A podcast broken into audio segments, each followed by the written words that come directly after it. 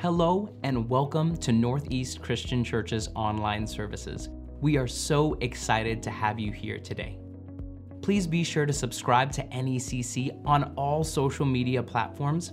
And if you want to watch this message again or some of our other messages, you can always look us up on YouTube, Spotify, and Apple Podcasts.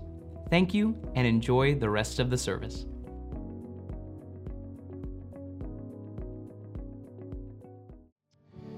Amen. Well, didn't Pastor Kev do a great job last week? Enjoy that? Kev, I gave you such a glowing introduction last year. I didn't even get a hello. Like, kind of, kind of offended. Like, love you too. It's too late though. All right. Good morning, everybody. Glad to be here. Please be with you today as we begin Christmas time. It's where I shine people. I've been playing Christmas music since October, and if you don't agree with that, you're just wrong. Okay? I love Jesus' birthday more than you, and he knows it. And you can do penance by staying after church and helping me decorate for Christmas. That's not a joke.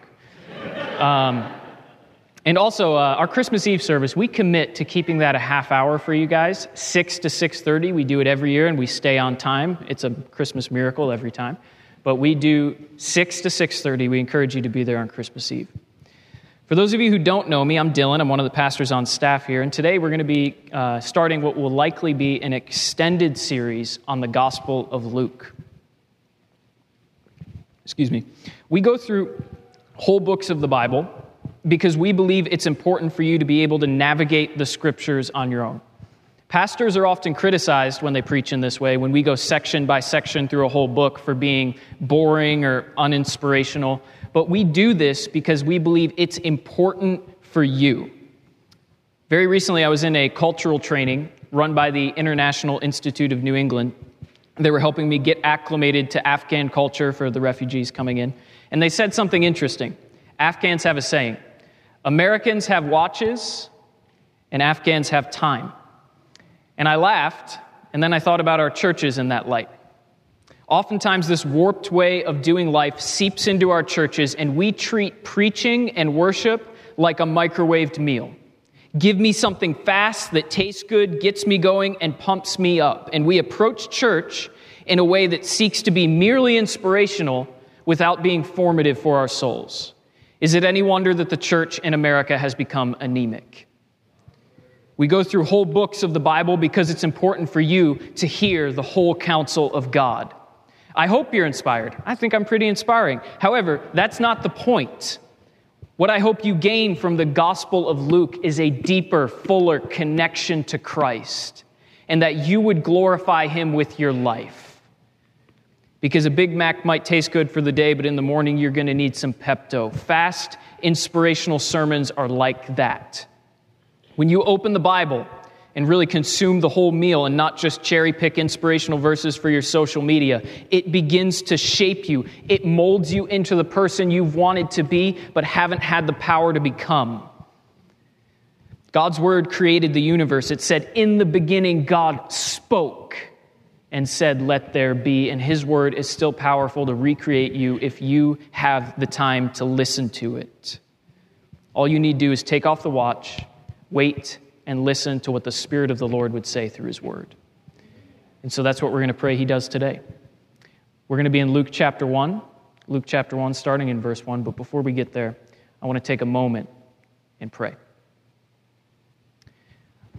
Lord, I pray that you would open our eyes to behold wondrous things out of your law, like Psalm 119 says. God, I pray that your word would accomplish the reason you sent it and that it wouldn't return to you empty, but it would produce 30, 60, and a hundredfold what is sown. I pray that people would reap abundance in their lives because they obey your word. God, I pray I would decrease and that Christ Jesus would increase and be lifted up so that he would draw all men to himself. We ask this, Lord, in Christ's name. Amen. Luke's Gospel, chapter 1, begins with these words, starting in verse 1. You can follow along with me, listen to me. You can watch on the screens, turn to your own Bible. It's going to be Luke chapter 1, verse 1. And Zechariah said to the, or excuse me, oh, look at that. I just started reading a random place. it's all right. We're imperfect too, right? Luke chapter 1, verse 1. Inasmuch as many people have undertaken to compile a narrative of the things that have been accomplished among us, just as those who from the beginning were eyewitnesses and ministers of the word have delivered them to us, it seemed good also to me, having followed all things closely for some time past, to write an orderly account for you, most excellent Theophilus, that you may have certainty concerning the things you have been taught. This is God's word. Luke is writing to a man named Theophilus, which means friend of God in Greek. He's also writing in a classical form of Greek the scholars of his day would have recognized as a legitimate work of history and not a work of fiction or just a story. Uh, he writes in a Greek, and this is, by the way, the only section of the New Testament that's written in classical Greek, the same Greek that Homer, Plato, or Aristotle wrote in. This section of the New Testament is written in, rather than the common Greek that everybody else spoke, which the rest of the New Testament is spoken in. Matthew begins like an Old Testament prophet, kind of reading through all the old genealogies. Mark begins like he barely has the time to introduce himself with one line. And John begins like some hippy dippy kid who's, you know, waxing eloquently about the beginning of the universe. But only Luke begins in this way by trying to give confidence and certainty to a struggling believer. He gives confidence to the questioning.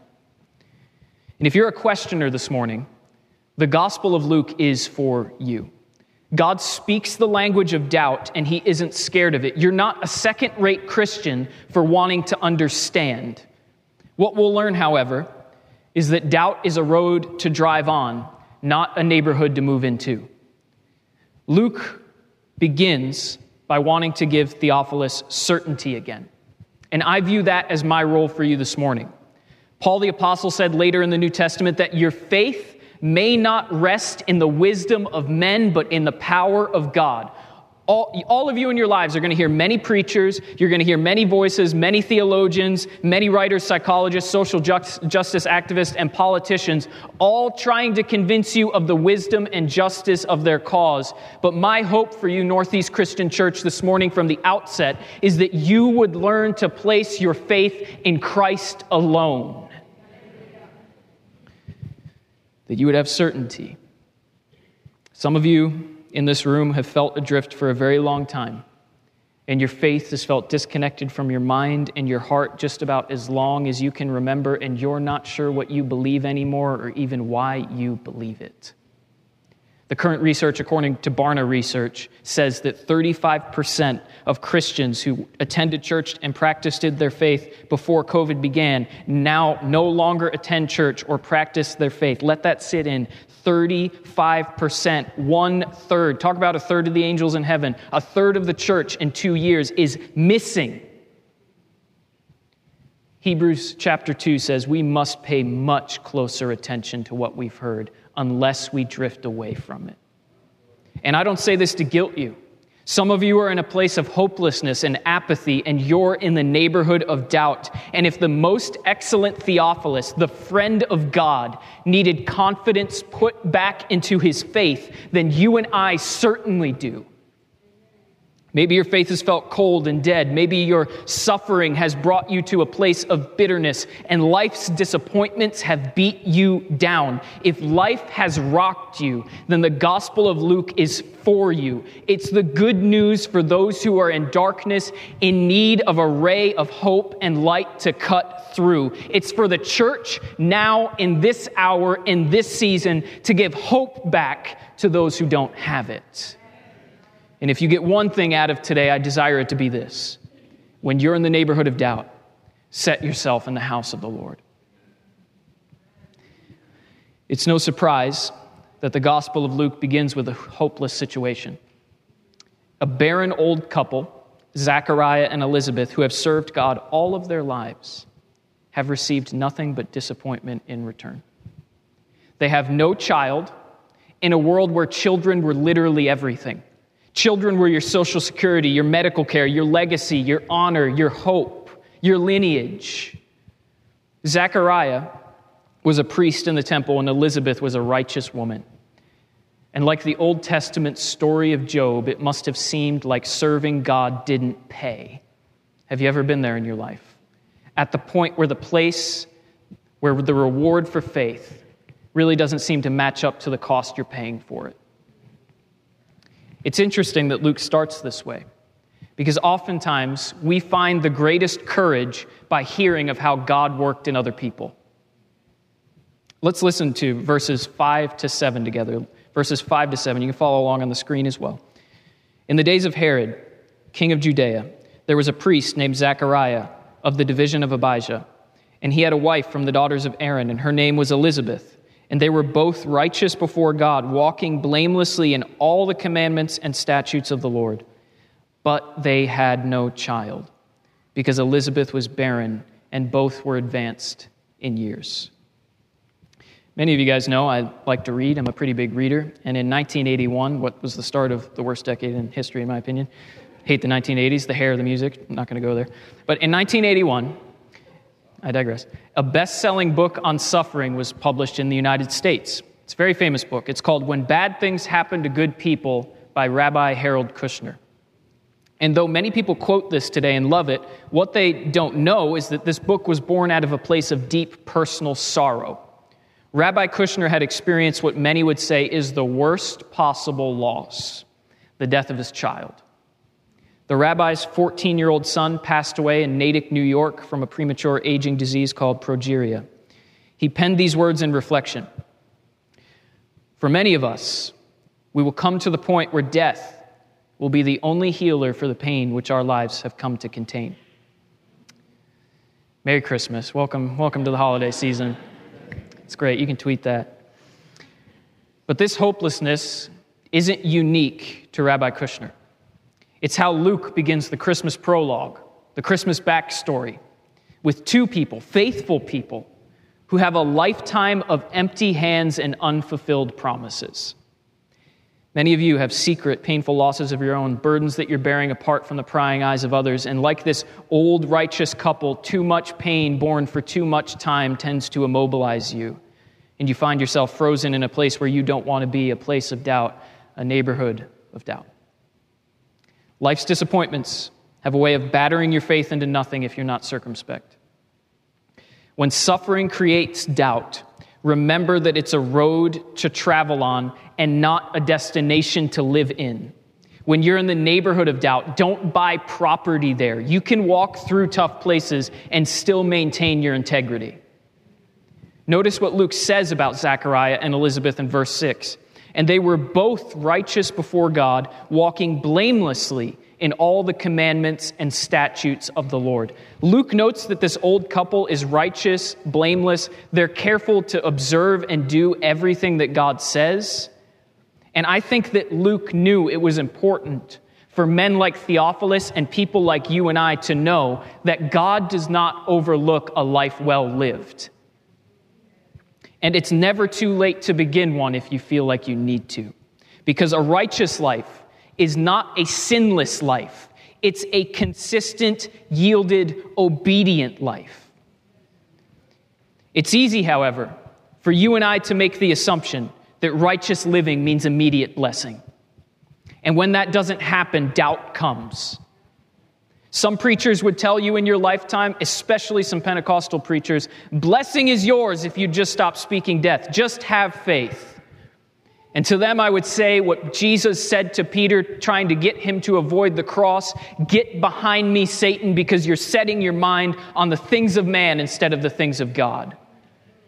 God is magnificent, sovereign. His ways are not your ways, they're higher than yours, and He will not be formulated like a genie in a bottle to crack the code of His vending machine. Zechariah and Elizabeth should dispel any notion or illusion you have right from the beginning that life with God will be free from trials. As Psalm 34 says, Many are the afflictions of the righteous, but the Lord delivers them out of them all. In Psalm 119, in faithfulness you have afflicted me.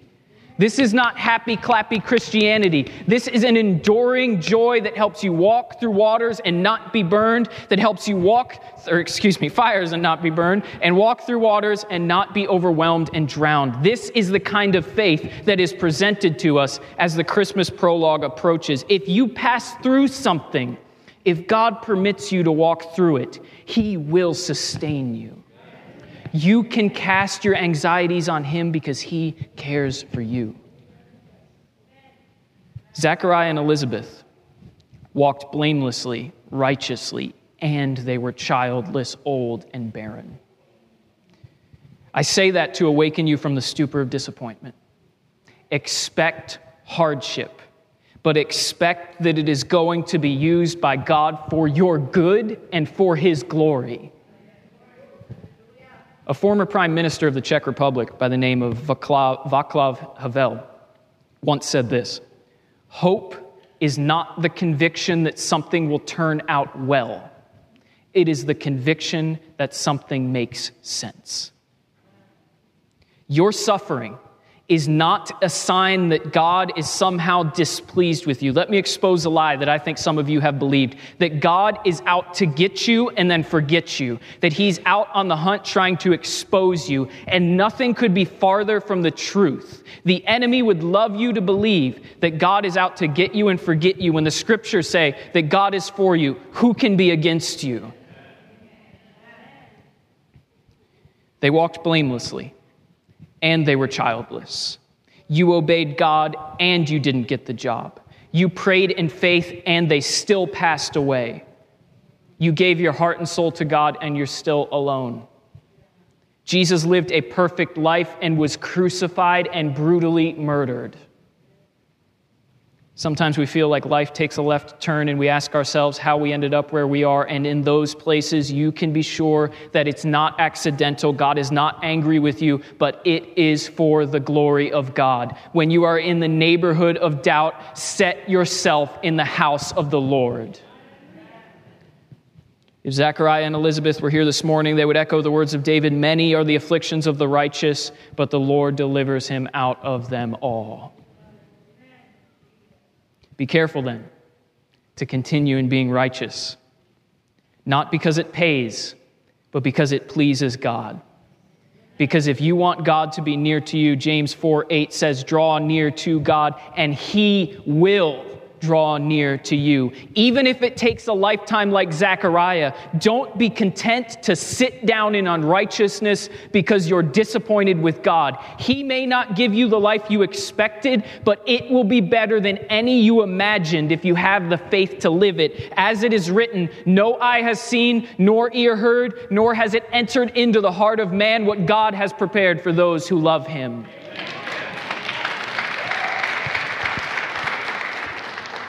When you're in the neighborhood of doubt, set yourself in the house of the Lord.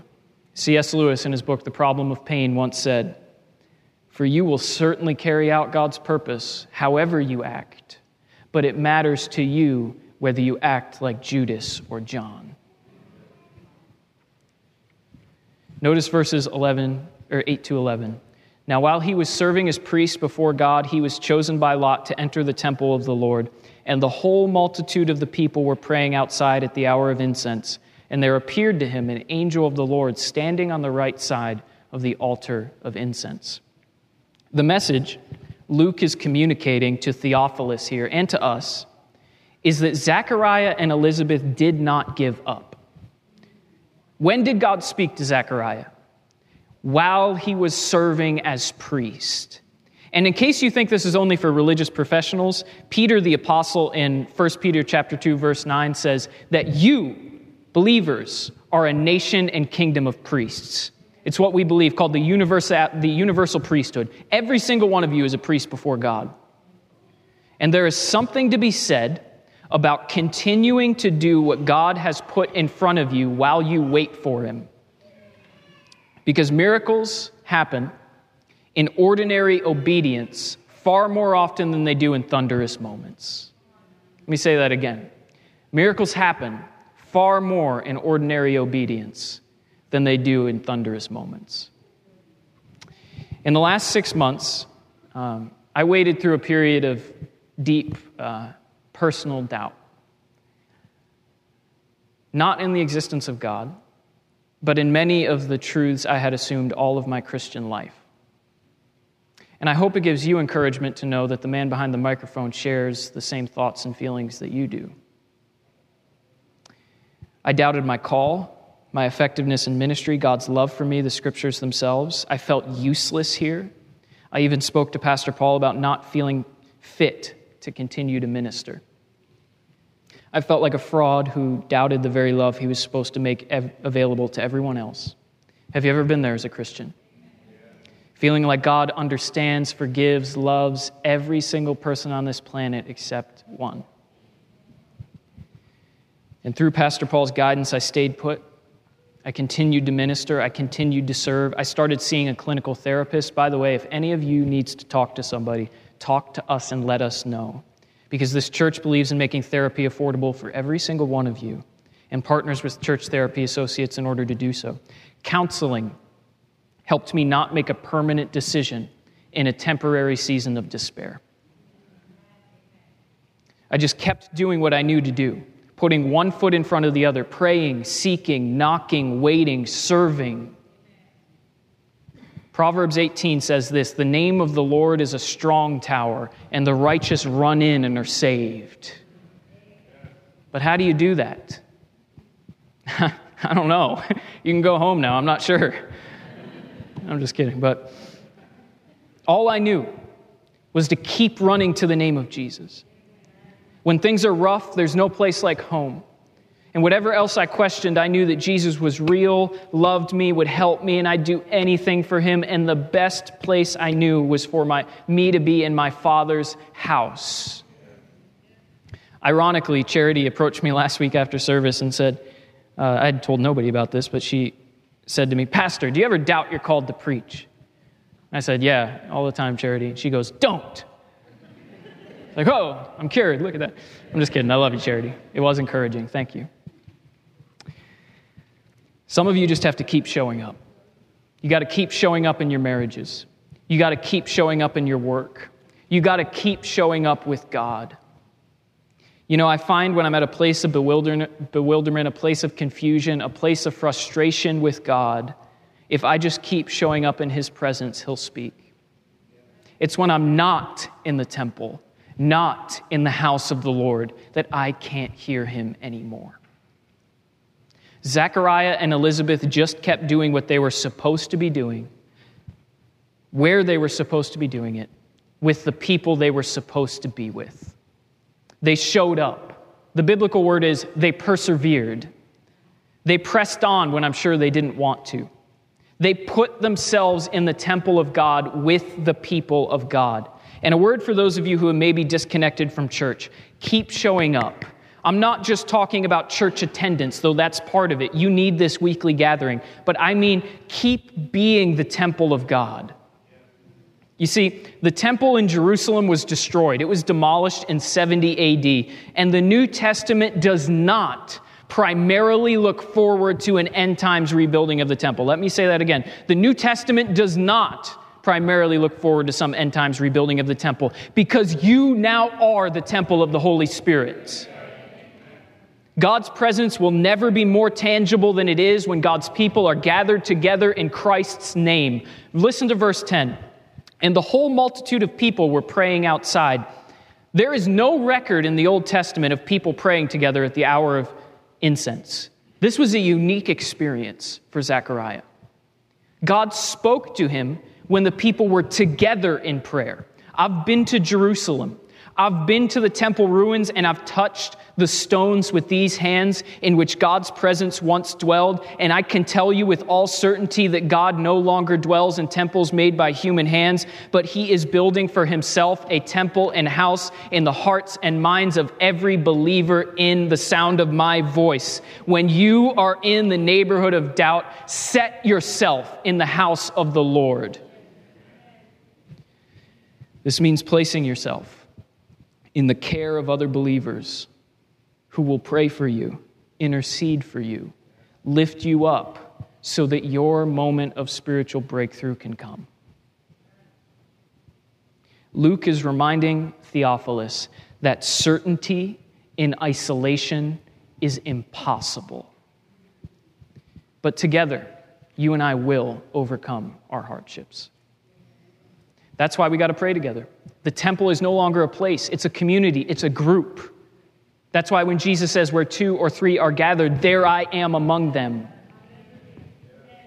When we're gathered together, that's when we hear God most clearly.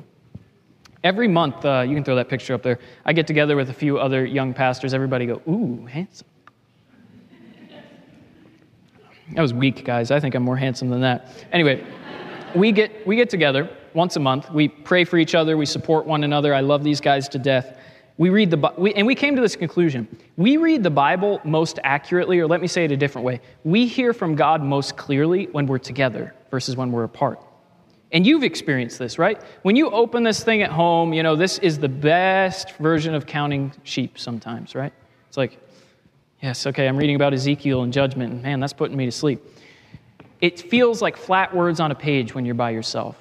But then you come to church after reading a Bible verse, and somebody comes up to you, that sister comes up to you, and she shares encouragement with you, and she talks about what you've already been reading without knowing it, and you feel God's Spirit speak to you. Or an elder or a deacon or a deaconess approaches you and encourages you in a way that they never knew that you needed. Or that pastor's amazing sermon just blew your mind, changed your life. You see, God whispers when we're alone, but He shouts when we're together. And the best way to pull up your tent pegs from doubt is to put down roots in the house of the Lord with the family of God.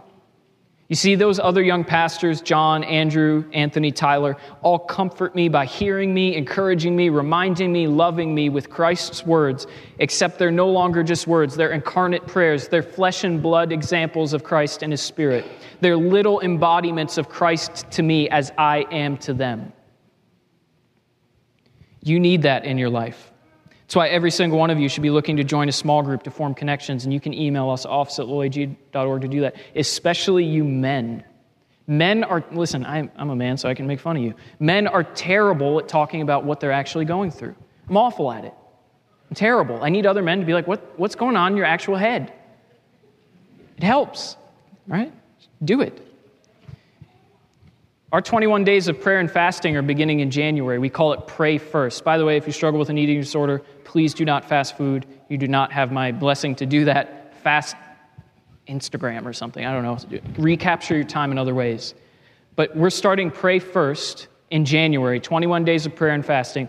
You should be here on Saturday mornings, 9 to 10 a.m like to lift up other people's burdens in, of, in prayer and to have other people lift up your burdens in prayer and see if God doesn't speak, if you would just do that for a month. Jesus said to his disciples, Could you not pray with me for one hour? And you should be spending time with people one on one. Take them out for coffee, like Pastor Paul said. Share your burdens with them. Let them share their burdens with you. And you may just find God speaks to you through them, and you are God's vessel to them. And guess what? It's going to be really messy. Okay, this is not a clean program, right? You're going to rub each other the wrong way. Some of you are sandpaper, and some of you need to be a little more assertive, okay? Like there are all sorts of things, and this is a messy process. Okay? He's not here today, so I'm just going to pick on him, so whatever. Sam and I are roommates, okay? And we've become one of each other's best friends over time. I love Sam to death. He's a military chaplain, he's a volunteer pastoral guy here. Uh, he, he's, a, he's a great man. But he drives me insane some days. Okay, like I walk into what used to be my clean, tidy office, and now his desk is there too. And it looks like an orangutan tried to write a college essay and instead did shots of Red Bull on top. Like it just looks like a complete disaster and it stresses me out and I hate it. And then me, uh, I'm sure I rub him the wrong way in other ways. I look, you know, I fold about as much laundry as a 15 year old boy who's had his arms amputated. There's just piles everywhere. It's awful. We, yeah, you can say it. We deserve each other. We're quite the pair, I know. But you see, the point I'm making is that you need the people of God in your life, even when they frustrate you, even when you don't like it, because your spiritual vitality depends on it. You may find that God speaks clearly through others what you were expecting Him to speak privately to yourself, and perhaps the reason God hasn't been speaking to you is because you think you're a one man band. And yet, listen to this. The angel of the Lord says the following In spite of all that, he says, Do not be afraid, Zechariah, for your prayer has been heard, and your wife Elizabeth will bear you a son, and you shall call his name John. He will turn many of the children of Israel to the Lord their God He will go before them in the spirit and power of Elijah to turn the hearts of the fathers to the children and the disobedient to the wisdom of the just, to make ready for the Lord a people prepared. In particular, I want you to look at verse 13. He says, For your prayer has been heard. This is singular in Greek. It's a singular your. It means your prayer in particular, meaning that God hasn't just listened to all the people praying outside, He's listening to Zechariah. I hope you take great comfort in this fact that God listens to you in particular, even when the answer is delayed. Other people are necessary, but God hears you. The Psalms say he inclines his ear to you, he, he ducks down to listen. You know, when I first became a believer, I was 18. I was working in a veterinary hospital. Worst job ever. There was just so much animal stuff. I, I hate dogs now. Love cats. But that's neither here nor there. Anyway, so I'm working this job, right? I'm very frustrated. It's a difficult season of life. I'm going through a lot personally. I'm going through a lot of sin. You know, I'm a new believer. There's, there's just a lot of stuff that God was still working on in my life. And I felt so discouraged. And I remember praying that day God, do you even listen to me? My coworker brought me some Chinese food, tossed me a fortune cookie, cracked that puppy open first because you know dessert first is. Anybody willing to tell the truth, shame the devil? Yeah, nobody else does that? All right. I popped that thing open, I pulled the fortune cookie out, and it says, God listens to you especially. A little smiley face on it. Now, that's a terrible way to drive most of your theology. I wouldn't recommend that. However, it's encouraging to know that God hears us. The angel here speaking to Zechariah is Gabriel. He, appears another time in the Bible in Daniel chapter 9. The prophet Daniel is praying and praying and praying and God, to ask God to have mercy on him and his people. And God is silent for decades to Daniel's prayers. Some of you have been praying for children and for spouses and for the people you love a very long time. Do not despair. God hears you. And Gabriel says this to Daniel after almost 70 years of exile. He says, At the beginning of your pleas for mercy, a word went out, and I've come to tell it to you, for you are greatly loved. Gabriel's basically saying, Daniel, when you started praying, God sent out the answer, and it's arriving just on time, and God loves you. This is great encouragement that when God seems to be delayed, He's actually right on time. His deliverance comes when it's meant to come, and it's for the best, even when it doesn't seem to be to us. When it feels like the temple doors are slammed shut and the lights in your Father's house are out, keep awake, keep praying, and wait on the Lord. God has meaning in delayed answers, hard lessons painful lessons are still merciful lessons. And God is no less gracious, glorious, and good because He permits you to walk through them. In fact, we may see more of His goodness because we go through certain things where we may have missed it otherwise. I like to read from a broad collection of journalists to avoid kind of being pigeonholed in my thinking. And uh, I know Sienna hates the New York Times, but my favorite from the New York Times is Ross Douthat. He struggles with a chronic illness, and he released a book recently called The Deep Places. And I read this quote from him about two weeks ago when I was in the most debilitating, mind numbing pain of my own. And he said this To believe that your suffering is for something, that you are being asked to bear up under it, is tremendously helpful to maintaining sanity and basic hope. The real Christian answer to the problem of suffering is that we have the problem all wrong. That it's actually more mysterious when good things happen to good people than it is when bad things do. Because if God gave his son to the cross, then a version of the same is what every Christian should expect.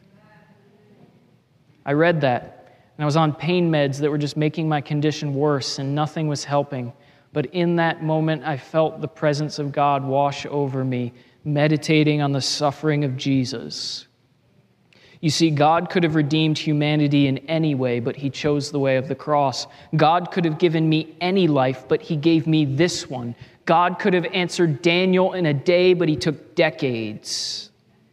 Maybe if you got what you wanted right now, you wouldn't be the person you're supposed to be. And maybe you've been trusting the healing rather than the healer, the gift rather than the giver, and trusting power rather than the king who wields it. What if you saw God as sovereign, powerful, allowing you to walk through this present hardship so that others might see him more clearly through your life?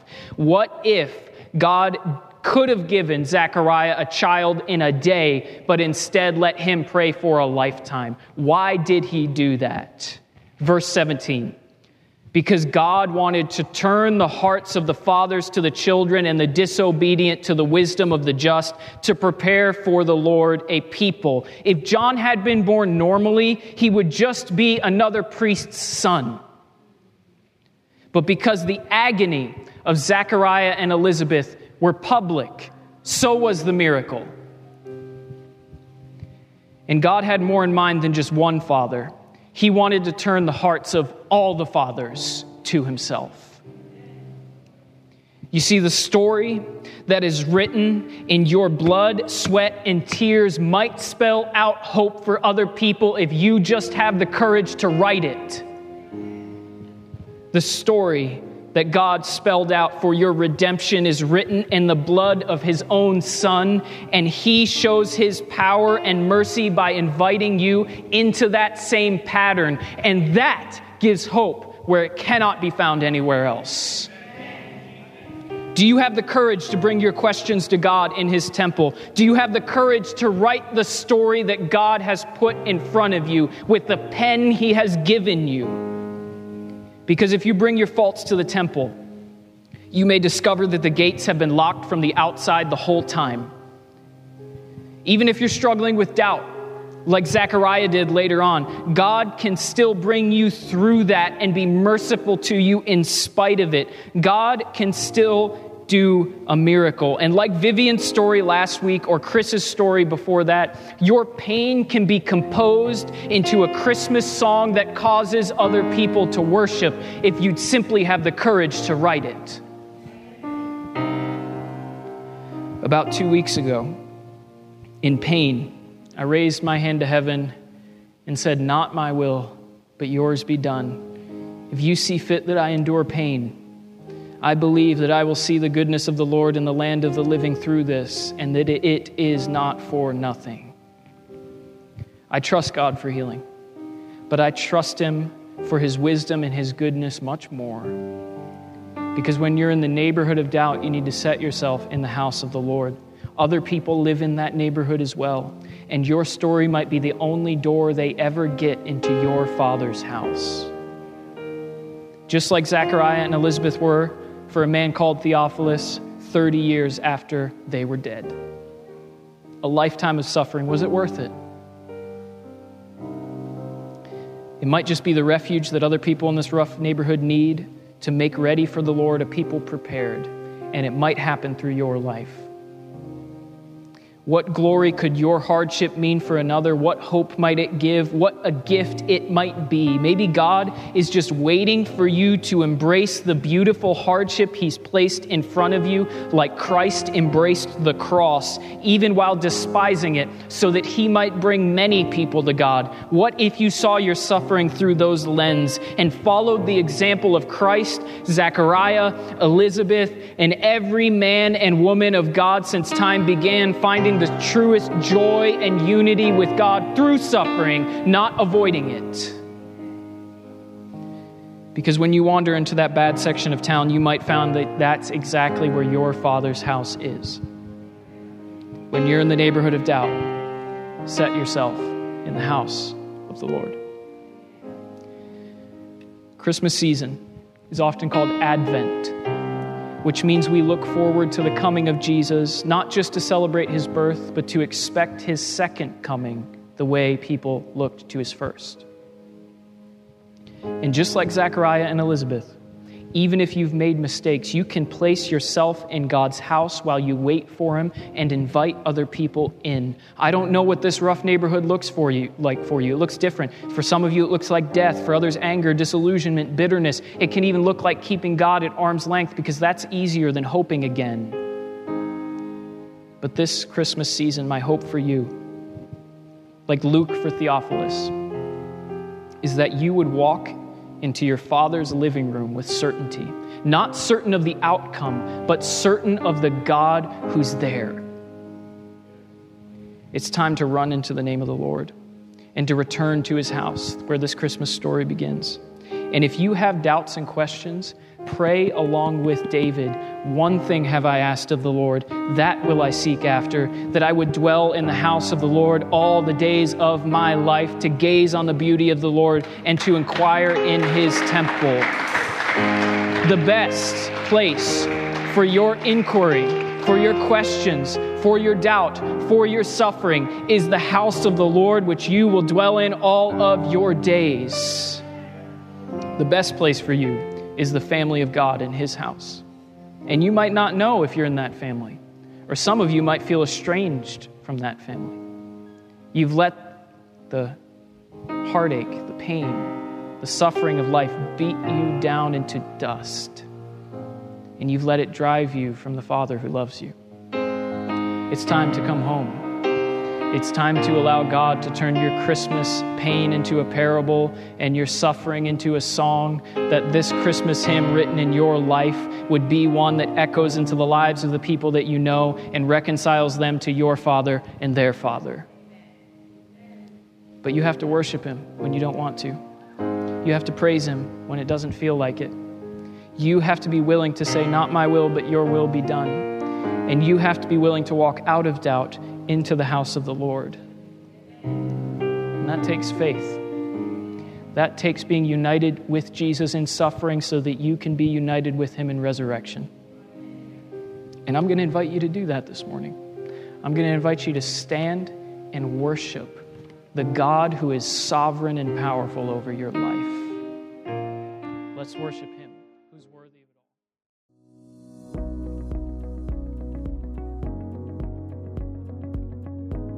all. Thank you again for being with us today. If you want to watch this or listen to it again, you can always go to YouTube, Spotify, and Apple Podcasts. And for all news and updates about what's happening here at the church, you can go to ne-cc.org or lowellag.org. Thank you and God bless.